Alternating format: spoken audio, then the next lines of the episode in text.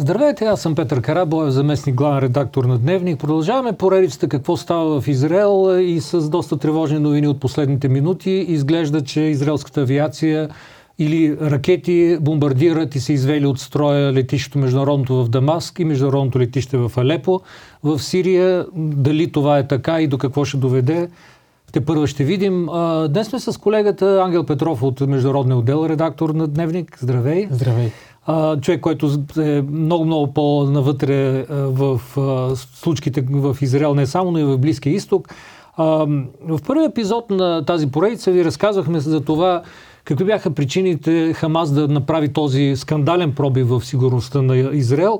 Днес ще говорим за нещо друго, малко по-дълбоко, за концептуалния и стратегически провал на Израел, за който предупреждение има от години и които зачестиха тази година, цяла година вървяха на все по-високо ниво и въпреки всичко се стигна до това или може би именно заради това се стигна до сегашната ситуация.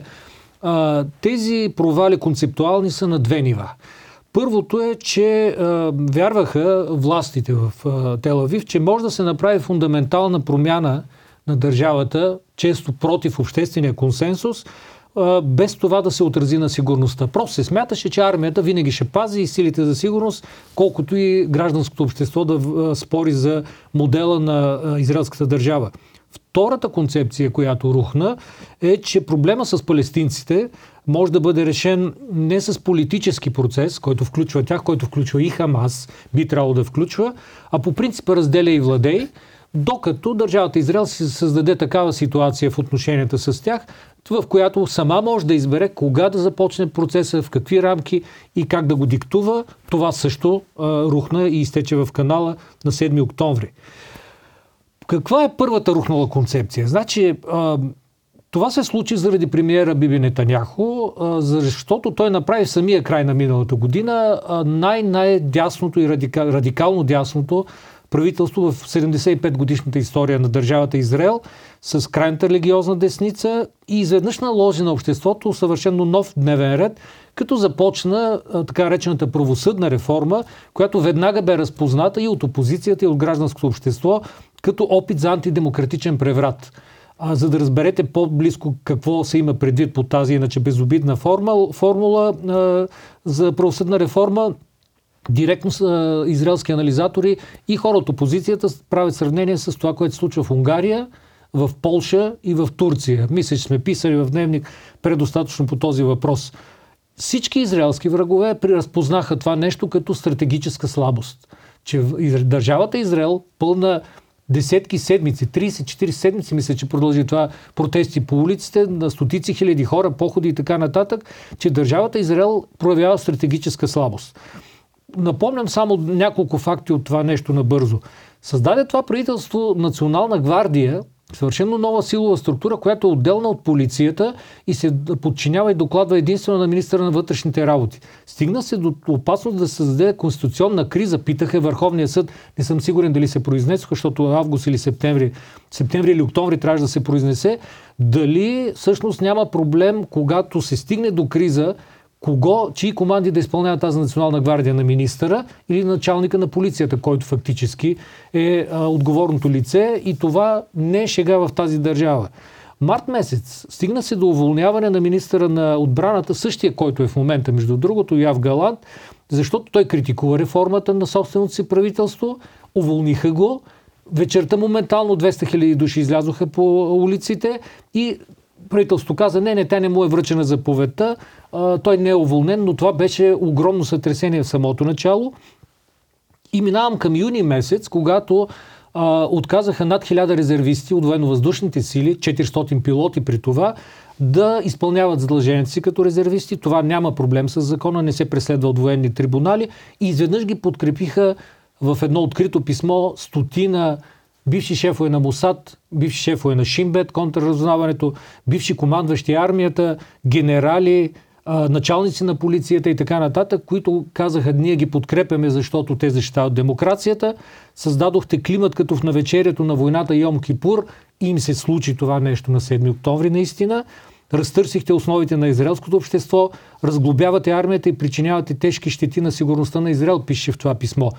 Стратегическо предупреждение за слабост при растяща възможност от регионална война с Хамас, Хизбола и Иран, пише вътре. Как реагираха управляващите? Един от явно от крайната десница каза за една от медиите, симпатизиращи на правителството, най-голямата щета за сигурността и демокрацията на Израел ще е правителството и парламента да се подчиняват на диктата на военните части. Ето до тази ситуация се докараха. Днес в Израел говорят, между другото, че е създаден и огромен проблем с вътрешната легитимност на военната операция. Правителството, което смятат милиони хора там за виновно за тази ситуация, ги ръководи и се опитва да ги измъкне от цялата каша. Ето тук стигаме до втория провал, за който мисля, че Ангел може да разкаже доста по-добре. Рухналата концепция за подхода към палестинците. Първо искам да кажа по повод на сравнението, което се появи и много се обсъжда все още, вярно ли е или не е вярно, за на сегашната операция с 11 септември. Във връзка с всичко, което ти каза, аз мисля, че има една много вярна допирна точка, която отправя до, до целия хаос в Израел от последните месеци. И то е, че а, тази атака на Хамас порази една изключително плуралистична, изключително жива демокрация, която влезе, беше заета със себе си в този момент. Бореше се за себе си, да. Причината за това обаче, тук трябва да направим едно уточнение, което прави малко по, по-неизбежна а, а, по-неизбежен провала на Израел в това да се справи с атаката, отколкото човек си мисли. Не, не съм сигурен, че е само въпрос на, а, на бедно въображение, на неподготвеност. Ние Израел... само на една седмица от началото, да, още нямаме достатъчно Много неща ще се разберат, но мисълта ми е, че Израел а, беше заед със себе си поради нещо много фундаментално, което е заложено в създаването му като бомба с закъснител. Нетаняхо а, и правителството му в желанието си от една страна той да остане на власт, от друга страна да, да угоди на крайно десните си ултрарелигиозни партньори, два различни типа партии, които искаха едно и също, но и на крилата вътре в Ликут, защото архитектът на съдебната реформа, Яриф Левин, е от Ликут и той мечтае, да. образно казано, за това от малък. Но това удари много тънка струна в израелското общество. Още от създаването на Израел тече това напрежение а, между светската съдебна власт и всички останали несветски институции. Кой взима върховните решения в Израел? Затова страната няма конституция, затова няма конституционен съд. Докъде се месят магистратите? Докъде изпълнителната власт може и трябва да бъде спряна? Целият този дебат тече много отдавна и той просто се, се отприщи от тези по-цинично ориентирани усилия на Нетаняхо. Там имат основание да спират закони с формулировка unreasonable не, на английски. Не е достатъчна обосновка или нещо подобно беше на български, да. А, Доста странен за европейски стандарт. Затова, как, както и да може да, колкото и лоши неща да могат да се кажат за тази реформа, а, трябва да имаме предвид, че милиони израелци я подкрепяха с гласовете си а, за тези партии. А, също така, разбира се, тъй като политиците трябва да виждат по-далече от носа си, преминавайки към втората част, която ти анонсира, милиони израелци подкрепяха негласно запазването на това статукво, което продължаваше толкова години и в което Нетаняхо беше майстор да отлага и отлага и отлага. Да, Нетаняхо на думи през цялото време от години повтаря аз подкрепям палестинска държава. Да, имам условия, да, има много неща, които трябва да се свършат, но подкрепям. Но това изглеждаше все повече с годините като говорене за пред, за пред Запада. Без действие. А, да не забравяме, че ако трябва да сме точни, има и по-крайни от него, О, да. и то предшественици, хора на власт. Например, а, премиерът на бившия премиер Нафтали Бенет, който mm-hmm. бе за кратко на поста преди да рухне предишното правителство, той беше привърженик на а, е, оставане на една единствена държава. А, но той, в кавички, както се изрази един западен колега, отложи мечтите си, за да може Израел да оцелее в този труден момент, в който седем партии си бяха протегнали ръце. Какво не се промени в този период? В този период Израел продължи да отлага, мислейки си, че може да не се продължава напред с преговорите. Палестинците също обаче продължиха да отлагат. Да припомним, че палестинските територии са разделени на две, в които управляват в Газа Хамас, западния бряг, палестинската власт управлява от Фатах. Нито едната част не е имало избори от много години. Да. Редовната шега за, за Махмут Абас, президента на палестинската власт, че управлява в 20-та си година от 4 годишния си мандат, което е абсолютно вярно, за съжаление. А Хамас също не си падат така възможно най-леко да се излезе по изборите в момента в Газа, макар че те биха спечелили и в западния бряг според проучванията и войната преди две години само вдигна още повече рейтинга им сред палестинците, които заради липсата на решение са се радикализирали. В тази обстановка Израел прие, Нетаняхо най-вече, прие, че а, върнатата в дневен ред от, от щатите формулировка за решаване на палестинския въпрос а, чрез първо интегриране на Израел в широкия Близък изток и след това пристъпване, може би, към уреждане на конфликта с палестинците. Ключово е може би, и то Да. много харесва Нетаняхо, ще бъде подходящо решение. Още с връщането си на власт в новото правителство в началото на тази година, Нетаняхо даде едно интервю пред CNN. Той е много добър в това да говори пред американски медии. Той е бивш представител на държавата си в, в, в, в Нью Йорк. Знае как Добър се прави. е, да. Много добър е, знае как се прави и каза. Аз вярвам, че мира с арабите ще донесе мир с палестинците. А, това е странно, вече като се обърне каруцата пътища много. Да. Днес погледнато можем да си кажем. Странно е, че той разделя арабите от палестинците. Да. А, той се опитва да вбие клин не просто между Хамас и Фатах, което години наред преди него много хора са правили с различен степен на успех, с различен степен на координираност. Той се опитва да мисли, че араби и палестинци е нещо различно, защото, и тук той е прав, беше прав, а, много държави в арабския свет бяха уморени от палестинския въпрос по различни причини, заради ръководството а, в, а, на, в палестинските територии, чието проблеми, а, чиято неспособност да се вземе решение споменахме, заради този синдром на, на изстреляните ракети. Хамас връща вниманието към Газа и ислямски джихад чрез изстрелване на ракети и чрез напрежение, но не се прави нищо друго. А, монархиите от Персийския залив имат съвсем различен дневен ред. Не случайно покрай споразумението за нормализация се говореше, че, а, че Мохамед Бин Салман, престолонаследника, е готов да, образно казано, жертва палестинците, ако получи други неща в замяна на това а, да се да нормализира с Израел. А, оказа се обаче, че Хамас успя да върне палестинската тема в дневния ред на, на, на, на арабския свят и въобще на, на международната общественост. Каквото и да стане от този момент нататък, както и да приключи тази война, надяваме се по-бързо, но не зависи от нас, една промяна е абсолютно неизбежна. Не знам дали ще се прекрои фундаментално Близкия изток, особено имайки предвид, че Израел и, Палести... и Хамас специално са минали през други войни, които не са прекроили Близкия изток. Да изчакаме да видим. Но палестинския въпрос се връща в дневния ред на международната общественост и много силно, според мен, на арабския свят. Заради него вчера Мохамед Бин Салман тази нощ проведе първия си разговор въобще с иранския президент Ебрахим Рейси, което беше тектонично събитие в, Много в ти Близкия благодаря за, за този факт, защото аз щях да задам този въпрос, но довърши. Тектонично до събитие в Близкия изток а, за държави, които да, някой ще каже, ако не бяха китайците нормализираха отношенията си, това не е съвсем вярно. А Саудитска Арабия и Иран търсеха мостове един към друг а, в последната година, година и нещо. Опитаха през Ирак, опитаха през Оман, а китайците напипаха точното място и се намесиха, защото поддържат контакти с двете държави. А факта, че този разговор става точно сега, вече е обект на различни интерпретации. Някой може да каже, че това е послание към, а, към Запада. Някой може да каже, че е послание към Израел, Да. който със сигурност се притеснява, ако до вчера министри, министъра на туризма и министъра, прощава и не помня на кое още вече беше са ходили в Риад, а сега изведнъж, а, докато се говореше за нормализация, а, се, Мохамед Бин Салман си говори с, а, с иранския президент. Тук не бива да забравяме, че Мохамед Бин Салман каза а, в интервюто си за Fox News, което всички цитират, като изведнъж осъзнават, че е имало вървяща сделка за нормализация между Саудитска Арабия и Израел. Саудитска Арабия и Израел всеки ден се приближават към целта.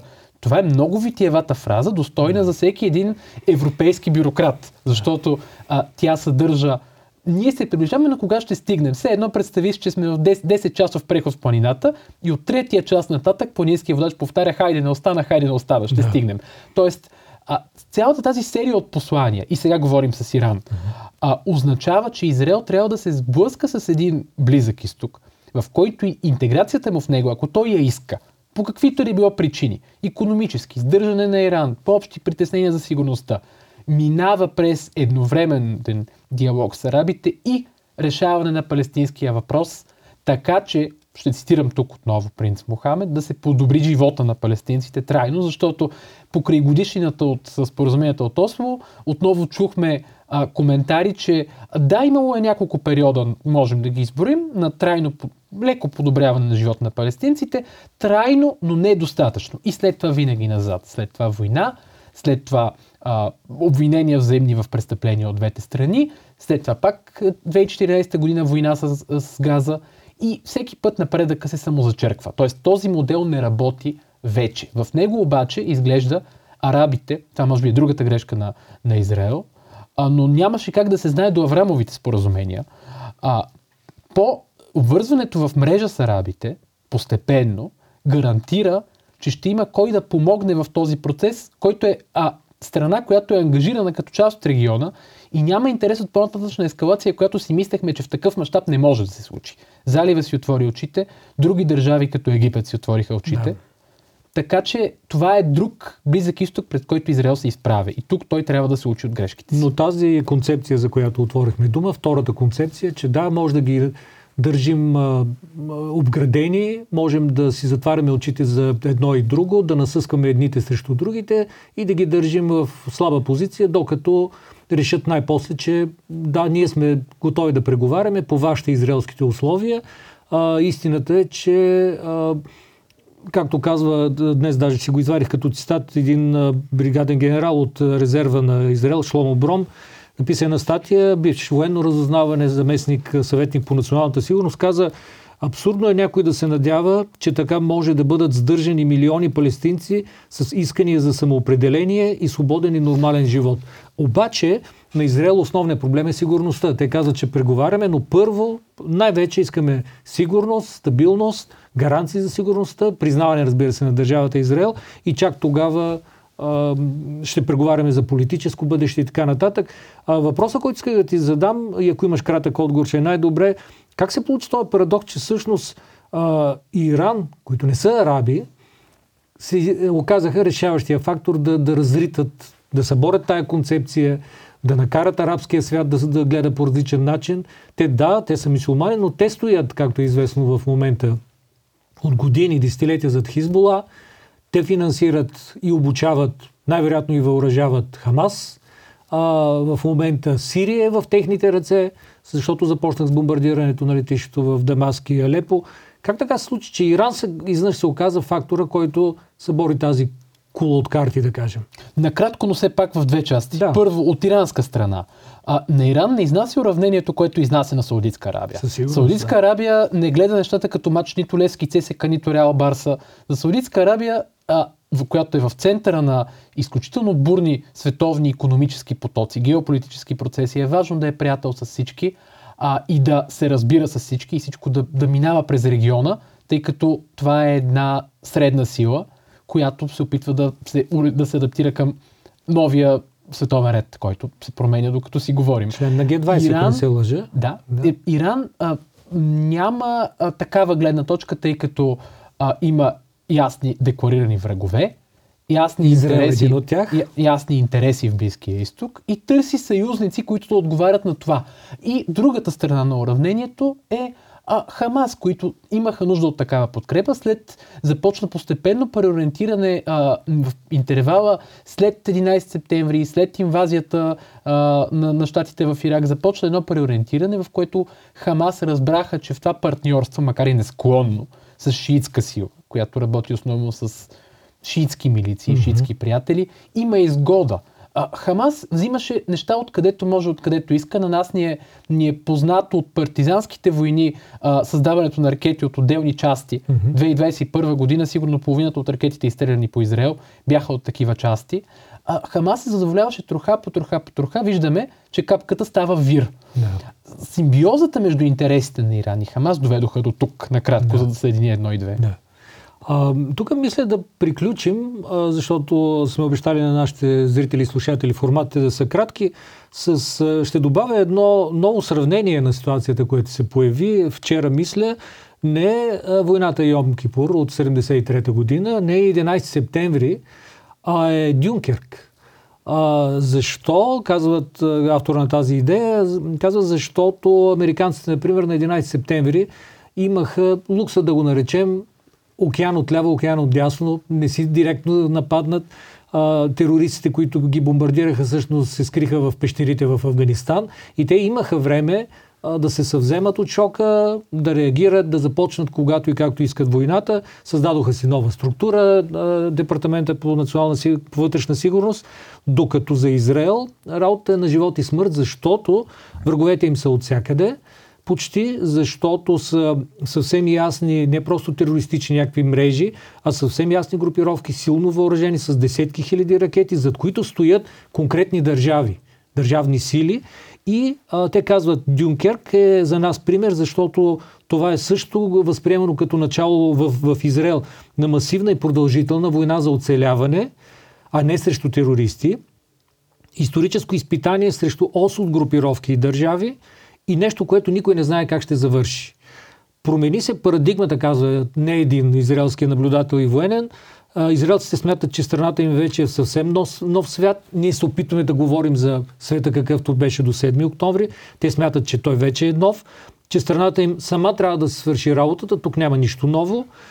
Знаят, че не могат да разчитат до край дори на американците, които са им стратегическия съюзник и им помагат в момента казват никакви призиви за прекратяване на огъня не уважаваме, докато не си свършим поне първата част от, от работата. Ще стигнем до край със средствата, които дори в демократични държави са смятани за неприемливи.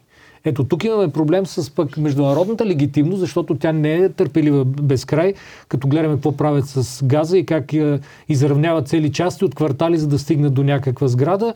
А, но новините през последните минути са доста тревожни. Дали е толкова опасно положението, има ли надежда? Ще разговаряме утре отново с Ангел и ще имаме, мисля, един специален гост за вариантите пред Близкия изток и за света. Има ли надежда?